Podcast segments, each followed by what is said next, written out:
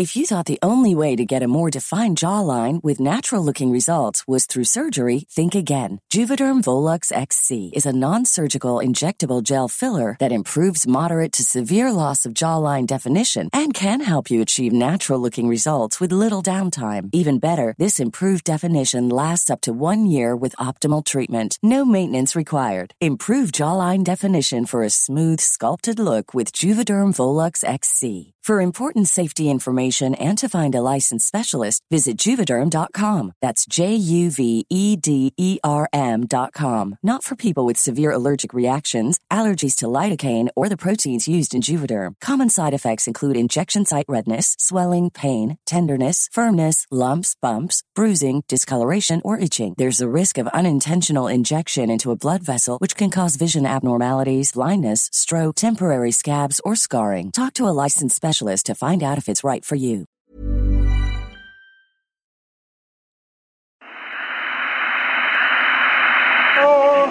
wonder working power in the precious. Incredible as they seem, are not the results of mass hysteria.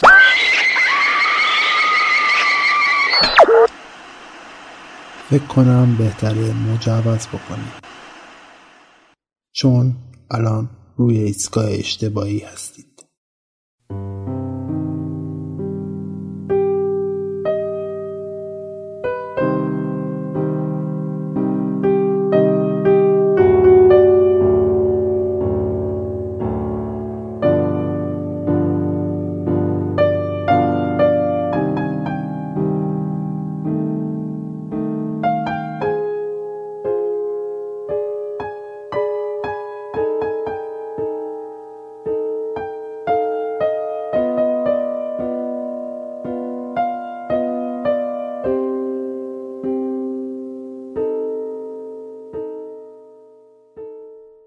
سلام. من پوریام و این چهاردهمین قسمت پادکست رادیو عجایبه اگر هر قسمت پادکست رادیو عجایب رو شنیده باشید می‌دونید من در هر قسمت براتون یک داستان عجیب یا یک اتفاق عجیب رو روایت می‌کنم. خب قبل اینکه قسمت 14 رو شروع کنم باید بگم که یک سال از زمانی که من پادکست رادیو عجایب رو شروع کردم گذشت. یک سال خیلی خوب بود برای من. اولین پادکست مستقل من بود. یعنی تنها ضبط می‌کردم خودم تنها گویندش بودم خودم خیلی از کاراشو می‌کردم تو ابتدا یعنی جذاب بود برام این دوران. رفته رفته کارم بزرگتر شد. خیلی ها من لطف داشتن مثل علی بندری عزیز بر بچه های آنپاژ یا خیلی کسای دیگه به من لطف داشتن تو ساخت رادیو عجایب من کمک کردن. مثلا عارف عزیز که الان داره کار ادیت و تدوین من انجام میده. یا امیر عزیز که توی تهیه متن دو قسمت گذشته من کمک کرده. و خیلی از دوستان دیگه که توی این پروسه ساخت پادکست با من بودن و همراه من بودن. من واقعا دستشون رو میفشارم. امیدوارم هر جای دنیا که هستم موفق باشن. و خب زیاد دیگه هم شروع کنم قبل از اینکه قسمت چهارم باز شروع بکنم بگم که اگر می‌خوای رادیو عجایب رو بشنوید پیشنهاد می‌کنم از app های پادگیر و وبسایت های پادکست رادیو عجایب رو بشنوید. چون این کمک می‌کنه که من آمار پادکست هم داشته باشم در گرفتن اسپانسر یا هر چیز دیگه ای به من کمک می‌کنه.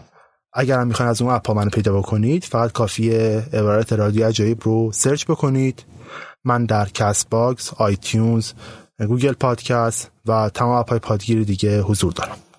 همچنین من فایل های هر قسمتمون با چند روز تاخیر در تلگرام قرار میدم.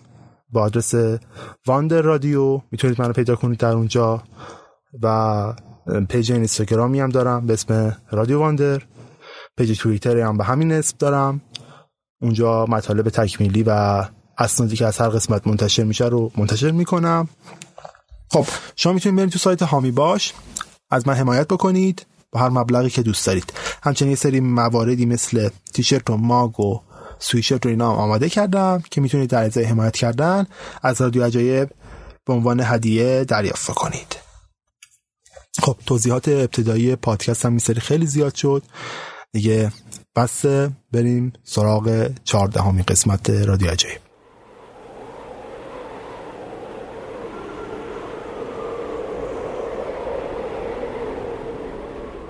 شما وقتی کلمه ترس رو در فرهنگ لغات سرچ می‌کنید یا جستجو می‌کنید به این معنی می‌رسید.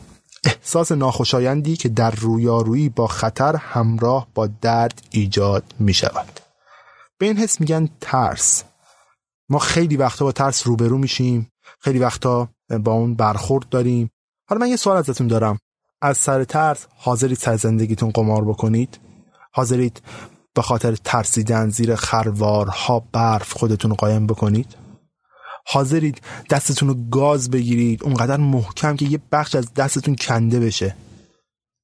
نمی‌دونم می‌کنید این کارا رو یا نه ولی قسمت چهاردهمم رو من تقدیم می‌کنم به این حس حس ترس چون بی ارتباط نیست با موضوع این قسمت.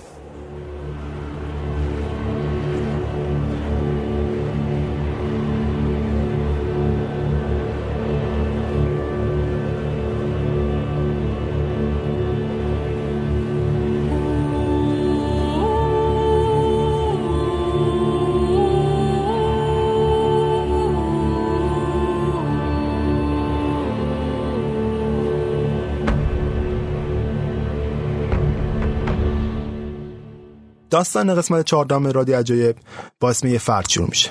ایگور دیتلوف یه دانشجوی 23 ساله اهل روسیه که تو دانشگاه اورال تحصیل میکنه رشته که میخونه مخابرات بود ولی اصلا اهمیت نداره که چه رشته میخون یا کجا زندگی می‌کرد. مهم اینه که اون علاقهش بود؟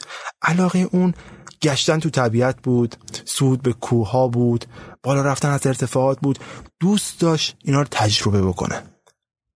مدرک درجه دوی کوهنوردی رو داشت. یعنی به کوههای کمتر از 3000 متر تا الان صعود کرده بود. خیلی از مکانهای مختلف تو روسیه رو رفته بود و قصد داشت جاهای جدیدتر هم کشف بکنه. حالا خیلی جالبتر این گشت و گذارهای دیتلوف باعث شده بود که اونم خلاقیت های مختلفی از خودش نشون بده. یه اجاق گازی دیتلوف ساخته برای این سفرهای کوهنوردی که همین الان به اسم خودش داره تو بازار عرضه میشه. یه اختراع خیلی جالب. این دوستمون ایگور دیتلوف تصمیم می‌گیره تو سال 1959 همراه با دوستا و هم دانشگاهیاش به کوه اوتورتن صعود بکنه. برنامه میریزن هماهنگ می‌کنن و در نهایت یک گروه ده نفره جمع میشن که شامل هشت مرد و دو زن میشه. اما اصلی ترین هدفشون گرفتن گواهی نامه درجه سه کوهنوردی شوروی بود نه سود به قله. برای گرفتن این گواهی نامه لازم بود 300 کیلومتر کوهنوردی بکنن. این گروه تشکیل میشه و باربندیلشون رو میبرندن و آماده میشن و در نهایت تو صبح 25 ژانویه 1959 سوار قطار میشم به شهر ایدور که یه شهر کوچیک بوده میرن. از اونجا یه گاری می‌گیرن و بعدش خودشون رو به سمت شهر ویژی که مقصد نهاییشون هم بوده ره سپار می‌کنن. تو ویژی یه مقدار ساکن میشن یه مقدار برنامه سفرشون آماده می‌کنن یک سری غذا و مواد اولیه برای طول سفرشون جمع می‌کنن و بعدش آماده رفتن به دل طبیعت برای صعود به این کوه میشن. یه چیز جالب این وسط وجود داره اینه که ایگور دیتلوف هیچ نقشه از مسیر صعود نداره. یعنی اصلا نقشه وجود نداره که ایگور داشته باشه. هیچ کمپی هیچ گروه کوهنوردی تا الان اون محدوده رو صعود نکرده درست. برای همین نقشهایی که وجود داره یا کامل نیستن یا اشتباهن. ایگور از یه مهندس زمینشناس و یه خلبان می‌خواد که یه نقشه براش آماده بکنن تا بتونه این مسیر صعود رو توش ببینه و بره. نقشه آماده میشه و ایگور مسیر صعود رو توی دفترچه می نویسه نزدیک به 13 ایستگاه رو علامت می‌زنه که باید تا مرحله صعود بپیماین و نکته جالب اینجاست که ایگور هیچ وقت مسیر صعود به هیچ کدوم از اعضای گروه نشون نمیده. یعنی اعضای گروه هیچ اطلاعی از مسیر صعود نداشتن. و هیچ نظری هم در مورد مسیر سود ازشون پرسیده نشده. ایگور تصمیم می‌گیره فقط و فقط خودش تصمیم گیرنده سود باشه. اما یه چیز جالب دیگه هم که می‌تونم اضافه کنم اینه که اوتر تون توی زبان مانسی یعنی اینکه جایی که نباید بری. یعنی هشدار میده بهت که نباید اینجا بری چون جای خطرناکیه. ولی خب در هر صورت گروه قبول می‌کنن و مسیر حرکت رو پیش می‌گیرن و میرن به دل طبیعت. یه نکته خوب که در مورد گروه وجود داره اینه که هر کدوم از اعضای گروه تو طول مسیر صعود برای خودشون یادداشت برداری کردن. همشون یه دفترچه خاطرات داشتن که توش توضیحات مربوط به سفر رو نوشتن. و کافیه اسم یکی از اعضای گروه سرچ بکنید دفترچه خاطراتش به راحتی می‌تونید ببینید. در کنارش یه عکاس همراه با گروهه. تک تک لحظه عکس برداری کرده. عکس بی‌نظیری از مسیر صعود گروه دیتروف وجود داره. اما خب برگردیم سراغ گروه و ببینیم گروه الان کجان. تو 27 ژانویه اونا از ویژی در اومدن و دارن خودشون نزدیک می‌کنن به محلی که باید صعود بکنن. تو راه محل صعوده که یک دفعه یک از اعضای گروه حالش بد میشه قلبش و یک سرماخوردگی جزئی می‌گیره و تصمیم می‌گیره از گروه جدا بشه. اطلاع میده که به گروه که حالم بده نمی‌تونم باتون ادامه بدم و اعضای گروه میگن باشه. می‌تونی برگردی حالت خیلی مهمتره. اعضای گروه همینطور به مسیرشون ادامه میدن تا اینکه در سی یک ژانویه می‌رسن به جایی که باید برای بالا رفتن از کوه آماده بشن. اونا تو جنگل های اطراف کوه یکم میگردن چند تا غذا پیدا می‌کنن و چند تا میوه پیدا می‌کنن و جمع می‌کنن و برای خودشون ذخیره می‌کنن که تو مسیر برگشت بدون غذا آزوقه نباشن. و تصمیم می‌گیرن از قله برن بالا. یکی از اعضای گروه در مورد شرایط جوی و محدوده می میگه که درجه حرارت منفی 13 درجه تو صبح می‌رسه. شبا این درجه حرارت بازم کمتر میشه و منفی 26 درجه میشه. باد اونقدر شدیده که برف رو تبدیل می‌کرده به یک تیغ.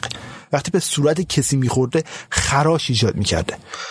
تو همین شرایط جوی که گروه تصمیم میگه تو یک فوریه صعودش رو برای فتح قله آغاز بکنه. اونا گذرگاه عبوری برای رسیدن به قله رو طی می‌کنن. تو هم شرایط جوی دارن میرن بالا میرن بالا ولی تو یه نقطه ای متوجه میشن که یک و نیم کیلومتر مسیر رو اشتباه آمدن تو جای قرار دارن که نسبت به مسیر اصلیشون یک و نیم کیلومتر فاصله داره. حالا یه تصمیم باید بگیرن. باید برگردن پایین یا همونجا کمپ کنن. خب اگر می‌خواستن برگردن پایین دوباره باید یک و نیم کیلومتر رو برمیگشتن تا باز می‌رسن به محدوده جنگلی. ولی خب گروه تصمیم می‌گیرن یک کیلومتر رو نره پایین و تو همون محدوده پای کوه کمپ خودش رو برپا بکنه. اما اون عضو جدا شده گروه که بود؟ یوری یودین. میگه که حس می‌کنم دیتروف نمی‌خواسته ارتفاع رو دست بده. خب منطقی هم بوده یک و نیم کیلومتر اومده بودن بالا با دوباره یک و کیلومتر می‌رفتن پایین. هم انرژیشون از دست می‌دادن. همین که خب مسیر مسیر درستی نبود. ولی خب هر دو مسیر به یه نقطه خط می‌شدن به یه قله.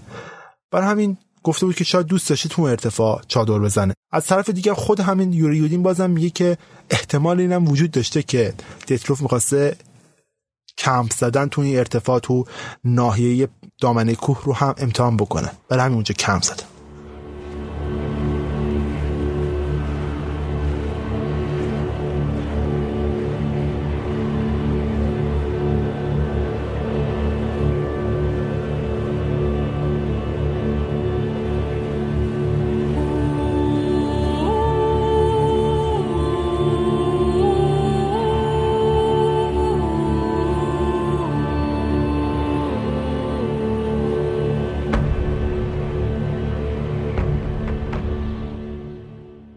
اما داستان اینجا جالب میشه که دیتلوف قبل از اینکه بیاد سود رو شروع بکنه یه قولی به گروه کوهنوردی دانشگاهشون میده. میگه آقا من وقتی سودم تمام شد یا به طور دقیق میگه که من تو دوازدهم فوریه احتمالا سودم تمام میشه و برمیگردم. به محض اینکه برگردم به ویژی اولین کاری که می‌کنم به کلپ ورزشیمون که کلپ ورزشی دانشگاهم هست یه دونه نامه می‌زنم و اعلام می‌کنم که من برگشتم. سودم موفقیت آمیز بود و یا نبود. تو مسیر رفتن که بودن یوری یودین وقتی داشت جدا می‌شد از گروه دیتلوفش میگه که احتمال داره به خاطر یکم عقب افتادن از برنامه و مریض شدن تو و اتفاقات دیگه یه مقدار دیر برسیم در چهار پنج روز. برای همین اگر دیر شد نگران نشید. خب کلوب میگه اوکی مشکلی نیست ما نگران نمیشیم شما برید به سلامت. دیتلوف دوازدهم فوریه بر نمیگرده ویژی خب خودش گفته بود احتمال داره من دیر بکنم. همه هم هیچ نگرانی براشون ایجاد نمیشه. میگن okay okay دیتلوف برمیگرده خب یه مقدار دیرتر این تاریخ میگذره و میشه 20 فوریه. هشت روز از اون چیزی که قولش داده بود فراتر میره داستان. و داستان به نقطه می‌رسه که خانواده ها نگران میشن. خانواده ها میان سراغ رئیس دانشگاه دیتلوف ازش درخواست می‌کنن که آقا یه فکری به حال ما بکن یه فکری به حال بچه هم بکن. رئیس دانشگاه هم تصمیم می‌گیره یه گروه داوطلب که شامل اساتید دانشگاه و بعضی از دانشجویان می شدن آماده کنه و رهسپار محدوده بکنه. گروه رهسپار محدوده میشن برای پیدا کردن گروه دیتروف حالا معلوم نیست گروه دیتروف چه بلایی سرشون اومده گم شدن کجا رفتن معلوم نیست. اتفاقی براشون افتاده گرفتار شدن معلوم نیست. در گروه رهسپار میشه برای پیدا کردن اعضای گروه دیتروف وسط های راه که هستن می‌فهمن که آقا محدوده انقدر بزرگی و محدوده انقدر صعب العبوره نمیشه فقط با چند تا داوطلب که شاید سابقه کوهنوردی آنچنانی هم نداشتن گشتشون. میرن سراغ ارتش. ارتش هم با کمک هواپیماها و هلیکوپتراش شروع می‌کنه به گشتن محدوده اما خب واقعا چه اتفاقی افتاده؟ گروه گم شده تو کولاک گیر کردن مسیر اشتباهی رو رفتن مریض شدن تو بهمن گیر کردن یا چه اتفاق افتاده؟ مشخص نیست. تا یه هفته بعد یا به طور دقیق تو 26 فوریه اعضای گروه تجسس بالاخره می‌تونن کمپ گروه دیتلوف رو پیدا کنن. کمپ گروه دیتلوف تو دامنه کوه اوورتون یا توی محدوده به نام کلاتسیخل پیدا میشه. کلاتسیخل به زبان مانسی یعنی گذرگاه شیطان یا دره شیطان. وقتی اعضای گروه تجسس کمپ دیتلوف پیدا می‌کنن همه شوکه میشن. هیچی باورش نمیشه چه اتفاقی افتاده. کمپ به طور کامل آسیب دیده.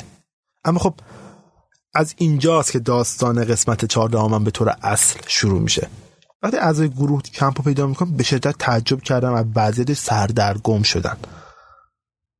یکی از اعضایی که همراه با گروه تجسس بوده و یکی از دانشجوی دانشگاه هم بوده میگه نیمی از چادرها افتاده بود و بقیه هم برف پوشونده بود. کسی تو اونا نبود ولی وسایل و کفش های کوهنوردی توشون باقی مونده بود. خیلی کسایی که کار کوهنوردی می‌کنن و مخصوصا تو محیط های سرد از کوه بالا میرن خیلی خوب می‌دونن اگر شما تو اون درجه حرارتی که بهتون گفتن یعنی منفی 26 درجه زیر صفر بدون هیچ لباس مخصوص کوهنوردی پاتون رو بذارید بیرون. بدون هیچ کفشی پاتون رو بذارید بیرون. مساوی با این هست که دارید با زندگیتون بازی می‌کنید.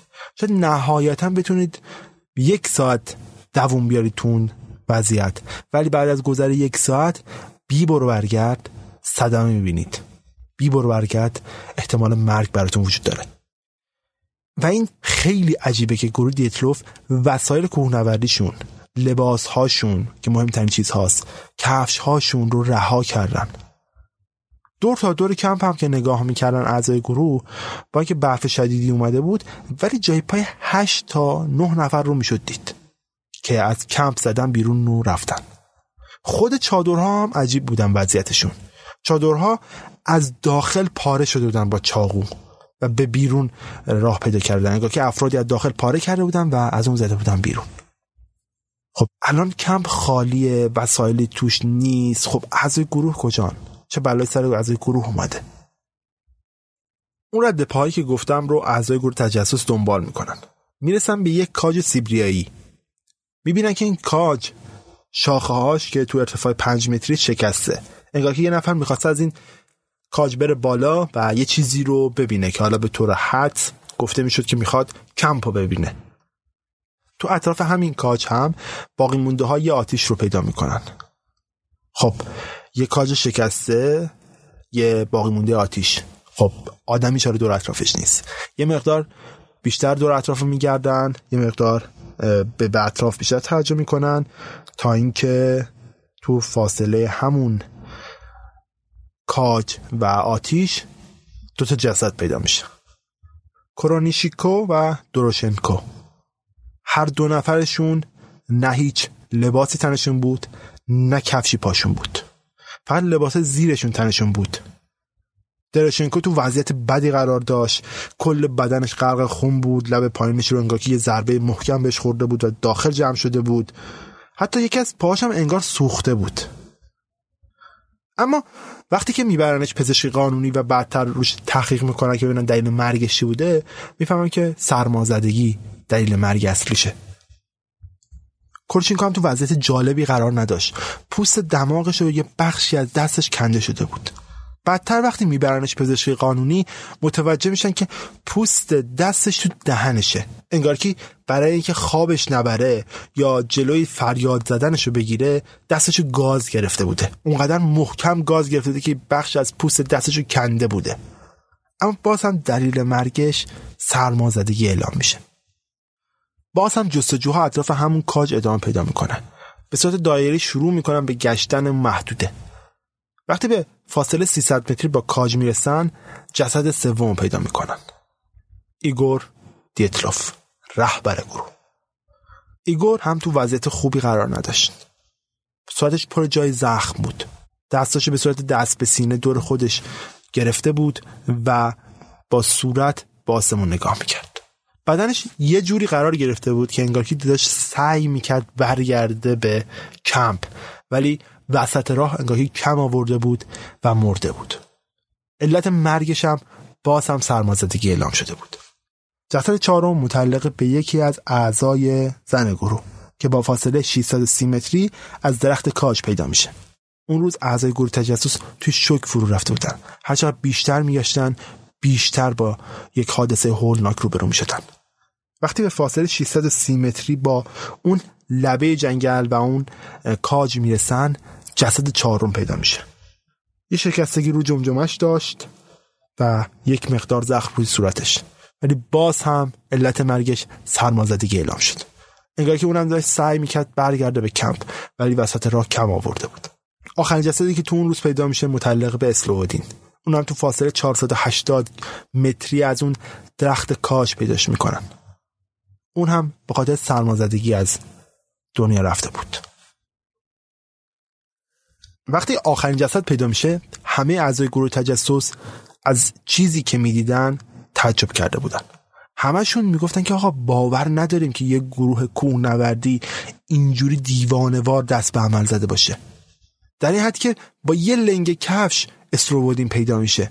بقیه اعضای گروه همشون لباس های زیرشون تنشون بوده نه لباس های کوهنوردیشون. چجور تصمیم گرفتن با همچین لباس های وارد این محیط سرد و وحشی بشن؟ اما خب یه چیز عجیب تر هم وجود داشت. چهار نفر دیگه از اعضای گروه دیتروف ناپدید شده بودن اون چهار نفر کجا بودن فرار کرده بودن مرده بودن یا جای پنهان شده بودن چند روز دور اطراف اون درخت کاج رو میگردن اعضای گروه تجسس ولی هیچ اثری از اون یکی افراد پیدا نمی‌کنن. دو ماه بعد وقتی برفای کم آب میشه تو فاصله 75 متری اون درخت کاج. یه چوپان محلی داشته عبور می‌کرده که برخورد می‌کنه با چهار تا جسد. چهار تا جسد متعلق بوده به اعضای باقی مونده گروه دیتلوف این چهار نفر از نظر پوشش تو وضعیت بهتری قرار داشتن. انگار که موقعی که داشتن فرار می‌کردن لباس های دوستان مردشون رو برداشته بودن و تنشون کرده بودن. اما همونقدر که وضعیت بهتری از نظر پوشش داشتن از نظر جسمانی وضعیت بدتری داشتن و به شدت آسیب دیده بودن. اولین جسد متعلق بود به کلاتوف. تو وضعیت بدی قرار داشت. گردنش و بینی شکسته بود. زخم بزرگی پشت سرش بود و حتی چشم چپش رو هم از دست داده بود. دومین جسد متعلق به زالاتاریف بود. موسنترین فرد گروه. کسی که سابقه حضور تو جنگ جهانی دوم هم داشته. اون بهتر از هر کس دانش زنده بودن رو بلد بوده. می‌دونسته که چطور باید خودش تو جنگ زنده نگه داره. می‌دونسته باید چطوری خودش تو محیط سرد زنده نگه داره. یه قهرمان جنگی بوده. ولی یه چیز عجیبی که در موردش وجود داشت اون شدیدترین نوع آسیب دیده بوده. علت مرگش رو نه سرمازدگی بلکه خورد شدن تمام استخوانهای سینه ذکر کردن. دکترها می‌گفتن انگار که تو خون خودش غرق شده. و فقط یه چیز باعث شکل اتفاق می‌تونسته بشه. اونم برخورد با یه ماشین سنگین. اما اونم یه زخم بزرگ رو سرش داشت و چشم چپش رو از دست داده بود. اما یه چیز عجیب در موردش وجود داشت. اون یه قلم و یه کاغذ تو دستش داشت. ولی گویا اونقدر نتونسته زنده بمونه که روی اون کاغذ چیزی بنویسه. جسد سوم متعلق بود به نیکولای تیگو برمینو. تو نزدیکی دو تا جسد قبلی پیداش می‌کنن. ولی علت مرگش و سرمازدگی هم باز اعلام نمی‌کنن. بلکه برخورد جسمی سخت به سرش باعث مرگش شده بود. رو بدنش هم آثاری از سوختگی رو می‌شد پیدا کرد. جسد چهارم متعلق به دومین عضو زن گروه یعنی میلانا دوبینا. اونم به خاطر خورد شدن قفسه سینه مرده بود. هر دو تا چشماش از دست داده بود و بخشی از پوست صورتش هم همینطور.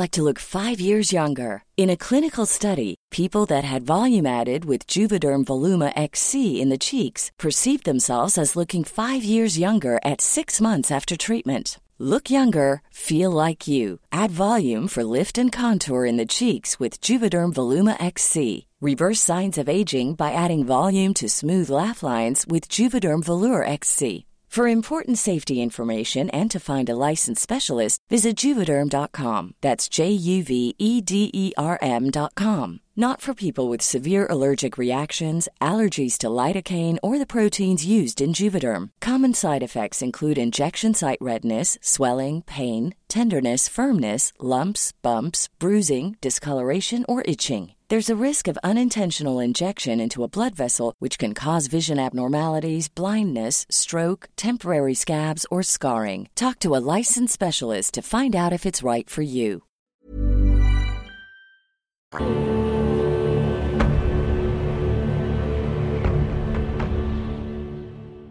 وقتی شما پنج تا جسد داری که بر سرمازدگی از دنیا رفتن دلیل منطقی بسیار زیادی برای وجود داره که بگی که چه اتفاقی رخ داده که اینا دست به همچین اقدامی زدن ولی وقتی چهار تا جسدی پیدا می‌کنی که شدیدترین آسیب های درونی رو دیدن و نماد بیرونی هم براشون وجود نداره داستان عوض میشه برات. نمی‌تونی دلیل منطقی برای افراد بیاری. دلیل منطقی کم میشن.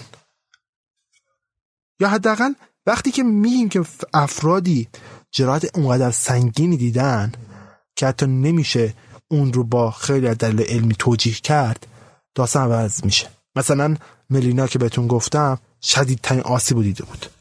اون چشاشو از دست داده بود یه بخش از لبش از دست داده بود زبونش از دست داده بود قفسه سینهش خورد شده بود جمجمش یه بخشش کنده شده بود.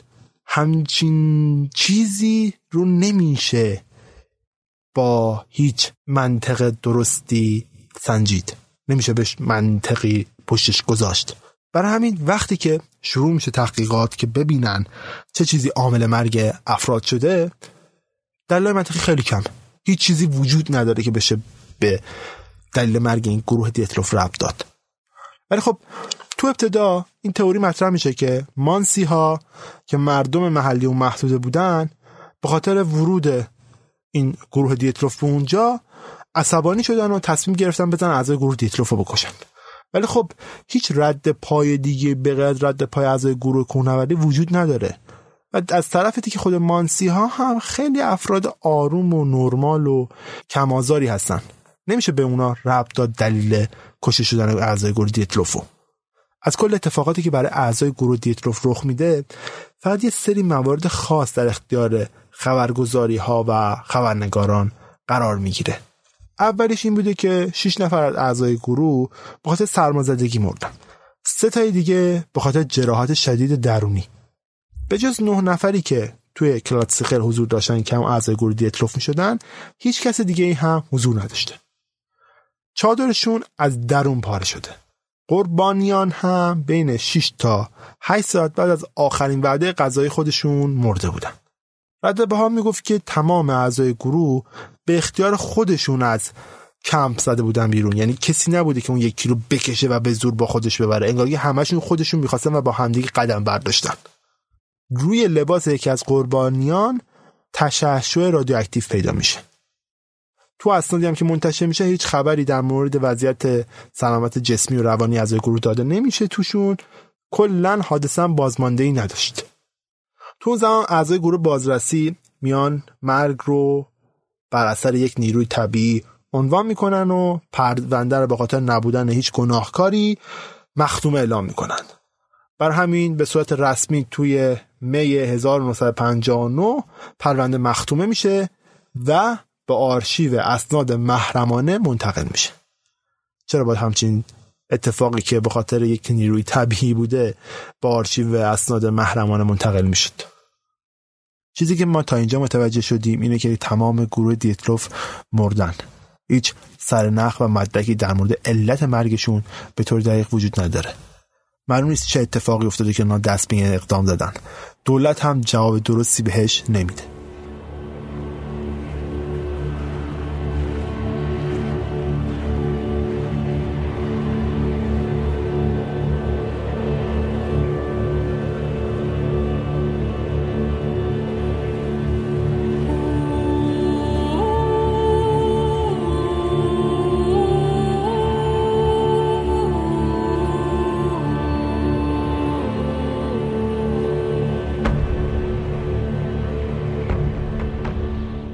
اما تو سال 1967 یه نویسنده و یه روزنامه‌نگار روسی به نام یوری یارووی تصمیم می‌گیره که بیاد یه کتابی در مورد این اتفاق منتشر بکنه.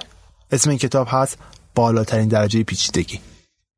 نویسنده خود کتاب یوری یارووی کسی بود که همراه با گروه تجسس مشغول گشتن و پیدا کردن گروه دیتلوف بود. به طور دقیق اون عکاس گروه بود. تمام مراحل پیدا کردن گروه دیتلوف رو ایشون عکاسی کرده بود. برای همین بهتر از هر کسی با منابع این داستان در ارتباط بود. اما چیزی که تو کتابش منتشر می‌کنه دقیقا همون مواردی هست که حکومت شوروی در مورد اتفاقات گذرگاه دیتلوف گفته بوده. مردم هم همون اطلاعاتو داشتن. فقط تنها فرقی که داشت یوری سعی کرده بود یک داستان عاشقانه رو به نمایش بذاره. نه چیز بیشتری. تو این داستان هم تنها کسی که قربانی میشه ایگور بود که اونم تو یک درگیری عاشقانه با بقیه اعضای گروه فدا میشه. اما بعضی از دوستای یوری میگن که کتابی که منتشر شده در واقع کتابیه که با داستان اصلی یوری متفاوته. بلکه یک نسخه دومی از این کتاب وجود داره که توش شرح وقایع درستی توش منتشر شده. اما خب گویا این کتاب به مذاق حکومت شوروی خوش نمیاد و تو ممیزی رد میشه. برای همین یوری مجبور میشه تمام دستنوشته های مربوط به خودش رو تغییر بده و تبدیلش بکنه به داستان عاشقانه. اما یه اتفاق خیلی عجیب میافته. وقتی تو دهه 80 یوری میمیره تمام خاطرات تمام دستنوشته هاش تمام عکس هایی که از گروه گرفته گم میشن. اما یوری تنها کسی نبود که در مورد این اتفاقات کتاب نوشت. بعدتر آنتولی گوچین یک کتابی منتشر می‌کنه به اسم بهانه محرمانه ماندن یا نه جان هست.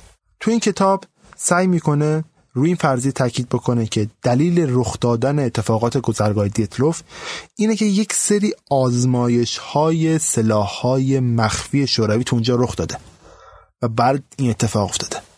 با اینکه کتاب منتشر میشه و محققان هم نقد منفی بر علیهش می‌کنن اما اغلب مردم شوروی و اغلب مردم دنیا به داستانهای عجیب و ماورا طبیعه اعتقاد دارن.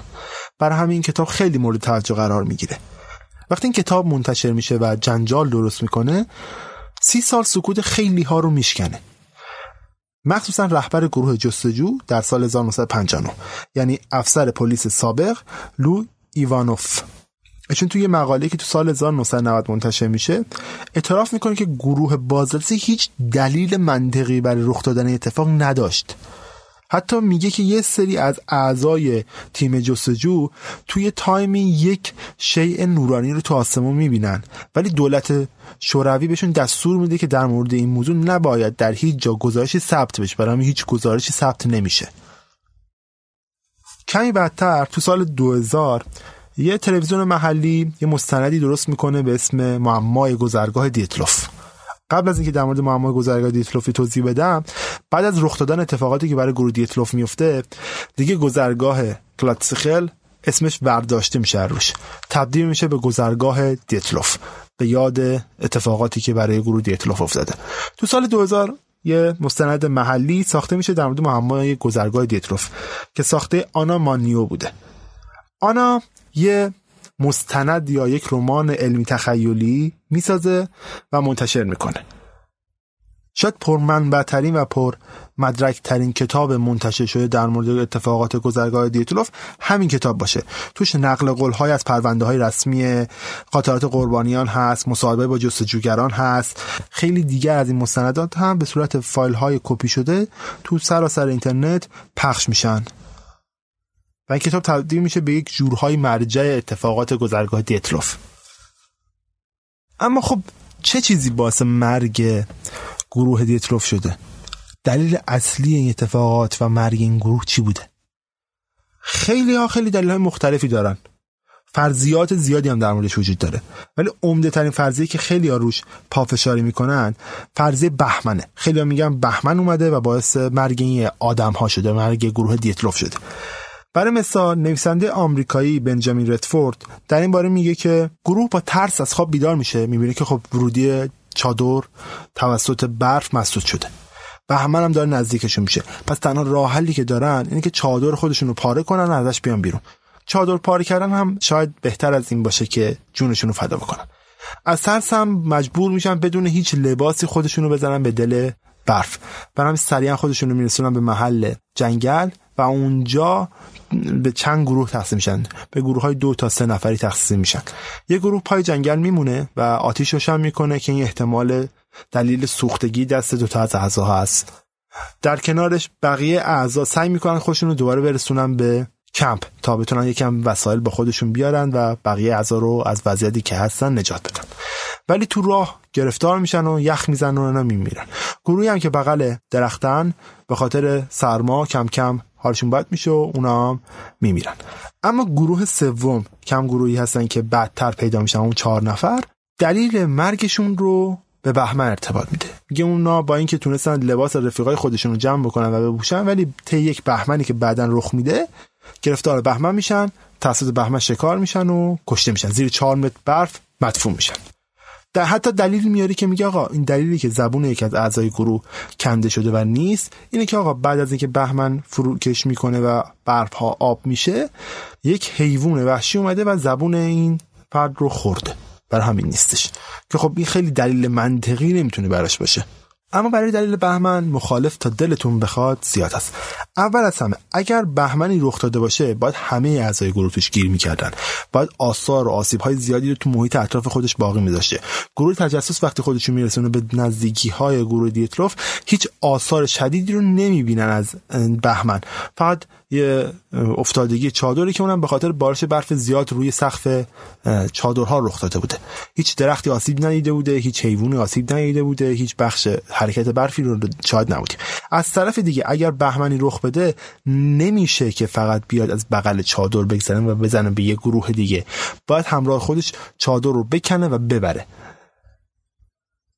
اما عجیب ترین بخش اینجاست که آقا بعد از این اتفاقات صد تا گروه کوهنوردی دیگه هم به این منطقه سفر کردن. هیچ کدومشون تا الان یک مورد با بهمن روبرو نشدن.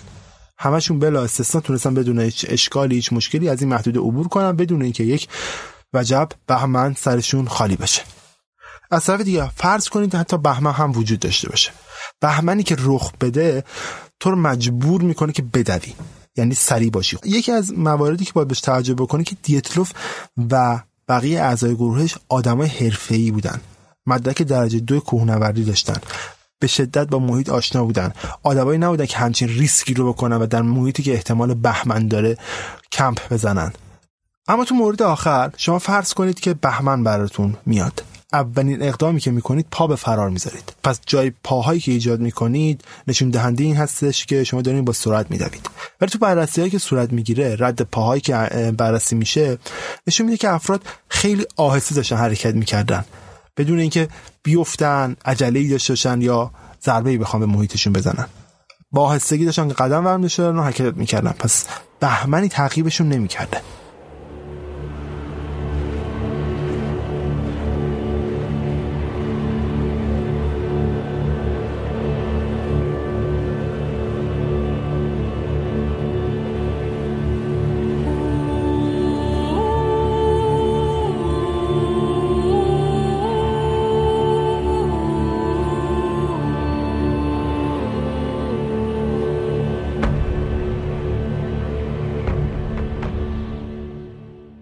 تو سال 2015 اعضای خانواده گروه دیتروف میان دوباره از حکومت درخواست می‌کنن که بیا اسناد مربوط به سال 1959 رو بررسی بکن.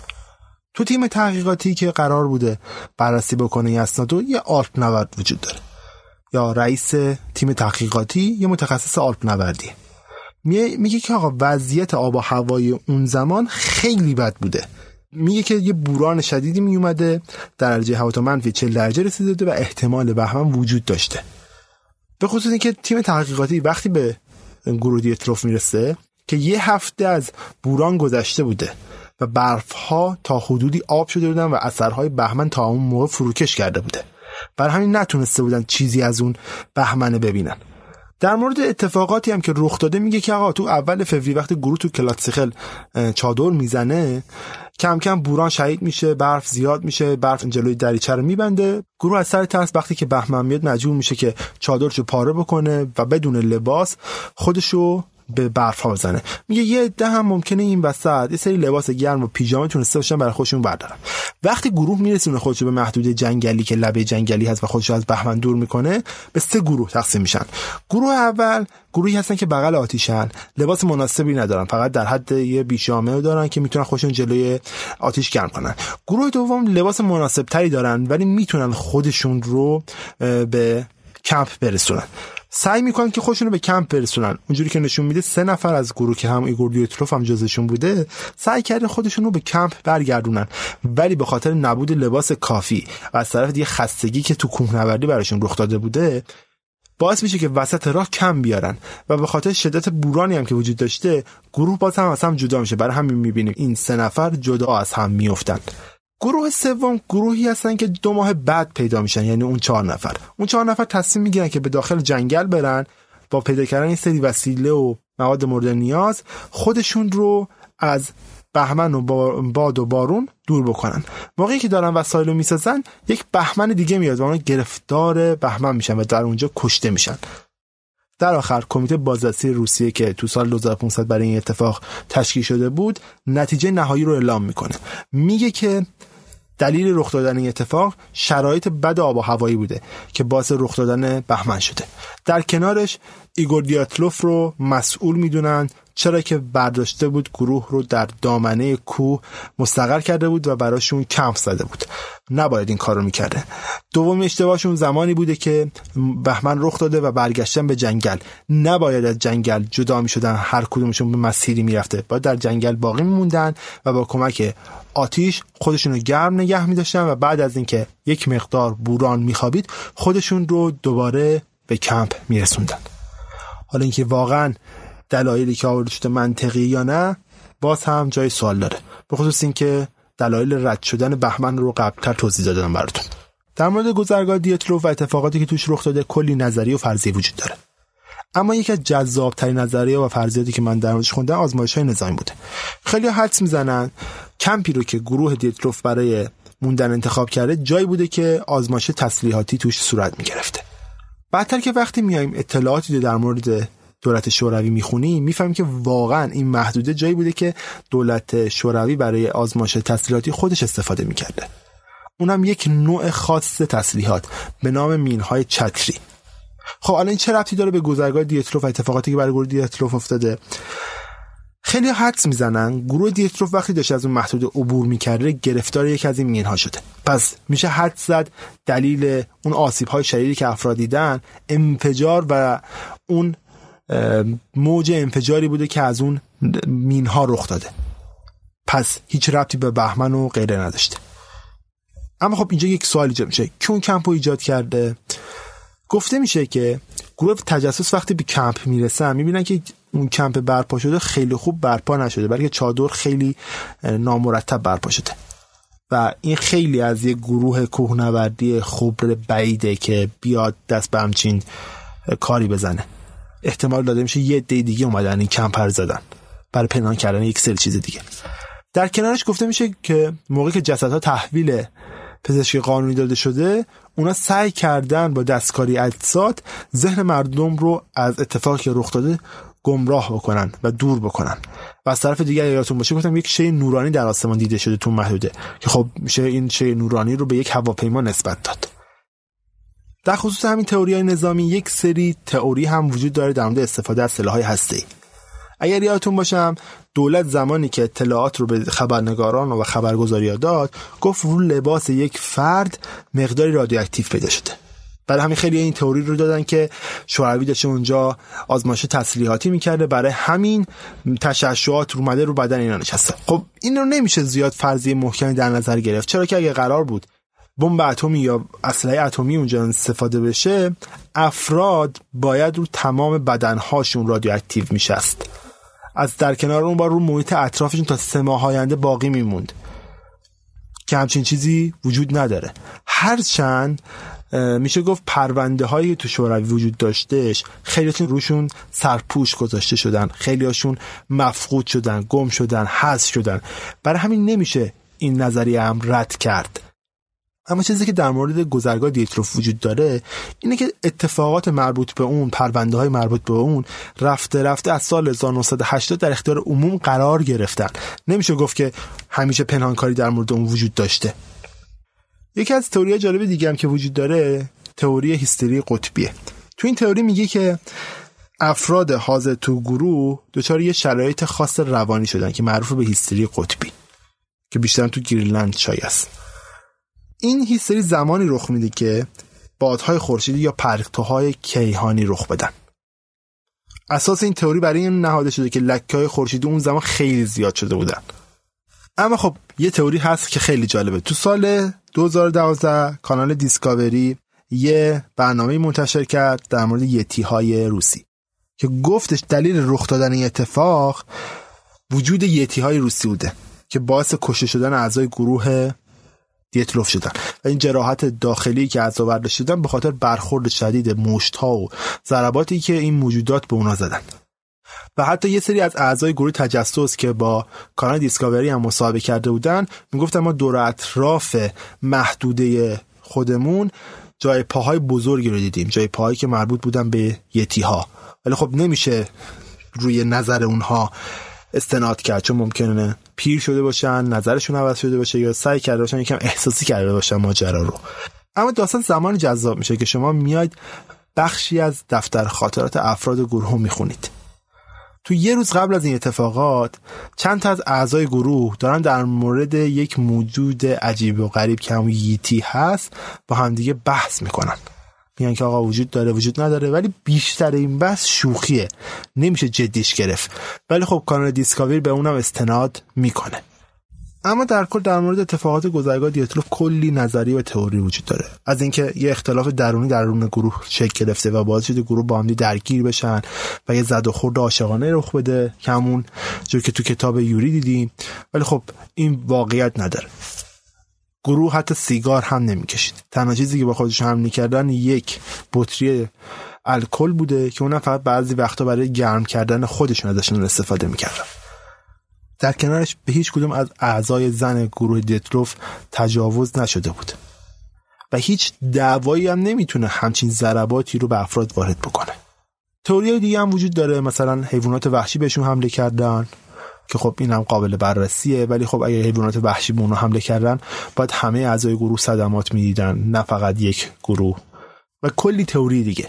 اما چیزی که ما در مورد گروه هشت نفره دیتروف می‌دونیم اینه که همشون برای اینکه بتونن با یک موضوعی مقابله بکنن خودشون رو وارد محیط خشن کردن. وارد محیطی کردن که درجه حرارتش به منفی 40 درجه می‌رسیده. حاضر شدن بدون لباس وارد این محیط بشن تا بتونن چنگ چیزی یا کسی فرار بکنن.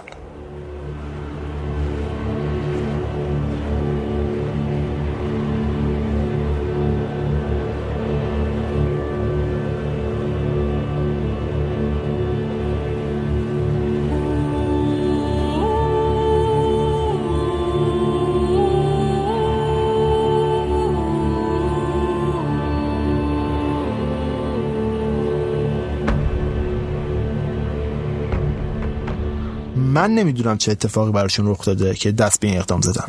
من نمی‌دونم از سر ترس بوده یا موضوع دیگه ولی چیزی که می‌دونم هر هشت نفرشون تصمیم گرفتن با هم این کارو بکنن.